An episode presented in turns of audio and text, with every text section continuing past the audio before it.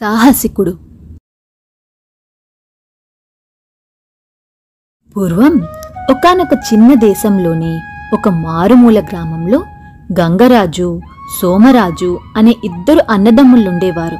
వాళ్ళిద్దరూ ఒకరి పట్ల ఒకరు ఎంతో అభిమానంగా ఉంటూ ఒకే ఇంట కలిసి ఉండేవారు వారి భార్యలు కూడా తోడికోడళ్ళ కలహాలేమీ లేకుండా కలిసిమెలిసి ఉండటం చేత అన్నదమ్ములిద్దరికీ ఏ బాధ ఉండేది కాదు.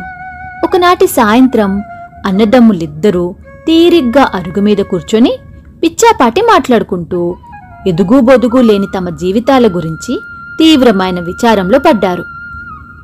మనం ఈ పల్లెటూళ్ళలో ఎన్నాళ్ళు బతికినా మన బతుకు గొర్రెతో ఒక బెత్తడే అన్నట్టు ఉంటుంది. అంచేత మనం మనకున్న కాస్త పొలం అమ్మేసి రాజు చంద్రహాసుడి పంచన చేరుదాం అన్నాడు సోమరాజు. తమ్ముడి మాటలకు రంగరాజు మీ ఆలోచన బాగానే ఉంది. రాజుగారికి సాహసికులంటే ఇష్టమని విన్నాను. మనకు సాహసానికి ఏమీ కొదవలేదు కదా? అన్నాడు ఎంతో ఉత్సాహంగా. అప్పుడే అక్కడికి వచ్చి అన్నదమ్ములిద్దరి మాటలు విన్న గంగరాజు భార్య రాజుగారి దగ్గరకు మేం సాహసికులమంటూ వెళ్ళొస్తే ఏం బావుంటుంది?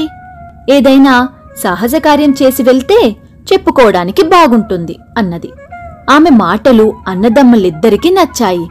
ఇటీవల ఒకటికి రెండుసార్లు వాళ్ళ గ్రామం మీద దాడి చేసి పది మంది చేరేలోగానే దాపులనున్న చిట్టడవిలోకి పారిపోయిన పెద్ద పులిని చంపాలని నిశ్చయించుకున్నారు. అన్నదమ్ములిద్దరూ ఆ మర్నాటి ఉదయమే ఒకరు కత్తి ఒకరు ఈట చేతబట్టి చిట్టడవిలోకి వెళ్ళారు వాళ్ళ అదృష్టం కొద్దీ పులి ఆ సమయంలో పొదల పక్కన తను చంపిన లేడిని తింటూ కంటబడింది. పులి వాళ్ళను చూస్తూనే పెద్దగా గాండ్రించి మీదకి దూకి వస్తున్న సమయంలో ఒకరు ఈటతో దాని గుండెల్లోనూ మరొకరు కత్తితో దాని డొక్కలోనూ బలంగా పొడిచి చంపేశారు. తర్వాత ఇద్దరూ చచ్చిన పులిని మోసుకుంటూ గ్రామంలోకి రాగానే గ్రామస్తుల వాళ్ళు చుట్టూ గుమిగూడి ఆహా ఎంత గొప్ప సాహసం! సాహసికులంటే మీరే అంటూ పొగిడారు. ఆ రకంగా సాహస కార్యం పూర్తి చేసిన అన్నదమ్ములిద్దరూ తమకున్న పొలం అమ్మేసి అవసరమైన సామాన్లు మూటగట్టుకుని తమ భార్యలతో బల్ల మీద రాజధాని నగరం చేరి అక్కడ ఒక సత్రంలో దిగారు. మూడవ నాడు వాళ్ళు వీరవేషాలు ధరించి పులి చర్మాన్ని తీసుకుని రాజదర్శనానికి బయలుదేరారు. తమ వేషాల్ని తమ భుజాల మీదున్న పులి చర్మాన్ని చూసి ద్వారపాలకులు తమను సగౌరవంగా రాజుగారి దగ్గరకు తీసుకువెళ్తారని వాళ్ళనుకున్నారు. కాని ద్వారపాలకులు చెరి రెండు రూకలు లంచం ఇస్తే తప్ప లోపలికి పంపించేది లేదని ఖచ్చితంగా చెప్పేశారు.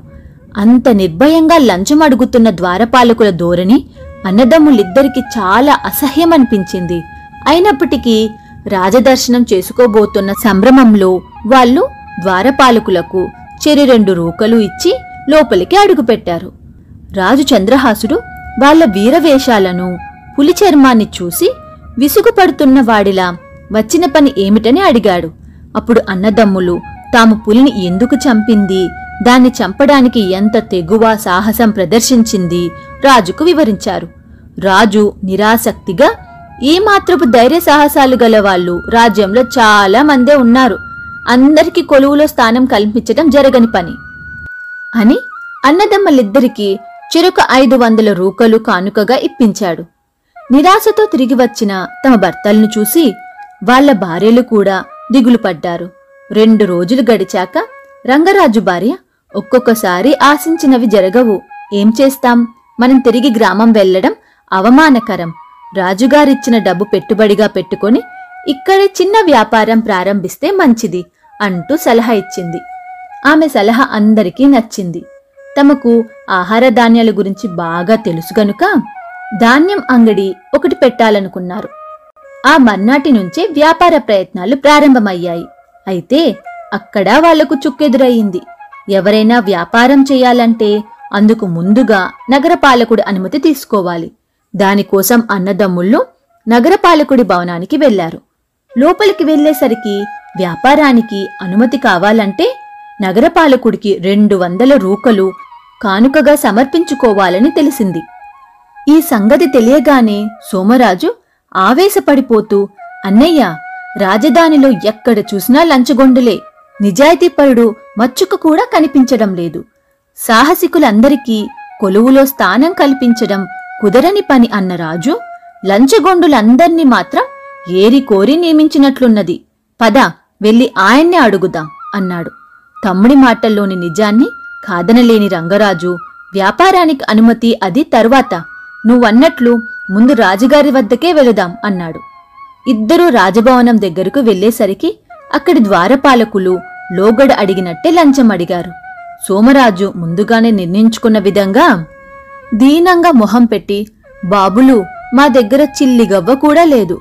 నాకున్న ఐశ్వర్యమల్లా ఇదిగో ఈ బంగారపు ఉంగరం ఒక్కటే. నన్ను మా అన్నను దయతల్చి లోపలికి పంపించండి. రాజుగారి దగ్గర మా పని గనక చక్కగా పూర్తయిందా? మీకు ఏకంగా ఈ ఉంగరాన్నే బహుమతిగా ఇస్తాను అన్నాడు. ఆ ఉంగరమేదో ఇప్పుడే ఇలా ఇవ్వు అంటూ బలవంతంగా సోమరాజు వేలిన ఉన్న ఉంగరం లాక్కున్నారు ద్వారపాలకులు. ఆ తరువాత రాజు చంద్రహాసుడు వాళ్ళను చూస్తూనే గుర్తుపట్టి మళ్ళీ ఏం పని మీద వచ్చారు? అని ప్రశ్నించాడు. సోమరాజు రాజుకు మొదటి నుంచి జరిగిందంతా చెప్పి మహారాజా పులికన్నా భయంకరమైనది అవినీతి జాడ్యం. నా మాట అబద్ధమని తమకు ఏమాత్రం అనుమానం కలిగినా తక్షణం ఆ ద్వారపాలకుల్ని పరీక్ష చేయండి. వాళ్ళ దగ్గర నా నీలం రంగు రాయి బంగారపు ఉంగరం దొరుకుతుంది అన్నాడు. సోమరాజు మాటలు వినగానే రాజు మొహంలో సంతోషం కనిపించింది. ఆయన సోమరాజు కేసి మెచ్చుకోలుగా చూస్తూ నా కావలసింది సరిగ్గా నీవంటి సాహసికుడే. నువ్వు చెప్పినట్లు పులికన్నా భయంకరమైన ఈ అవినీతి జాడ్యం నా కొలువులో చాప కింద నీరులా వ్యాపిస్తున్నదన్న సంగతి నాకు కొద్ది రోజుల క్రితమే తెలిసింది. అయితే కనీసం మరొక నలుగురు ఐదుగురు నిజాయితీ పరులు సాహసికులు సహకారం లేనిదే నేను దీన్ని నామరూపాలు లేకుండా చెయ్యలేను రాజ్యంలో పెచ్చుమీరుతున్న ఈ అవినీతిని భరించలేక ఏ ఒక్కడైనా నా దగ్గరకు వచ్చి ఫిర్యాదు చేస్తాడేమో వేచి చూద్దామన్న ఆలోచనతో ఊరుకున్నాను. ఇంకా నిర్లక్ష్యంగా ఊరుకుంటే ప్రమాదకరమని నేను ఆలోచిస్తున్న తరుణంలో నువ్వు సరిగ్గా భగవంతుడు పంపించినట్టే వచ్చావు అన్నాడు. రాజు ఇలా అనగానే సోమరాజు పట్టరాని ఆనందంలో మరొకసారి వినయంగా ఆయనకు వంగి నమస్కరించాడు. రాజు ఒకటి రెండు క్షణాలు మౌనంగా ఉండి తరువాత సోమరాజుతో ఈనాటి నుంచి నువ్వు రాజోద్యోగులందరి మీద పర్యవేక్షణాధికారివి.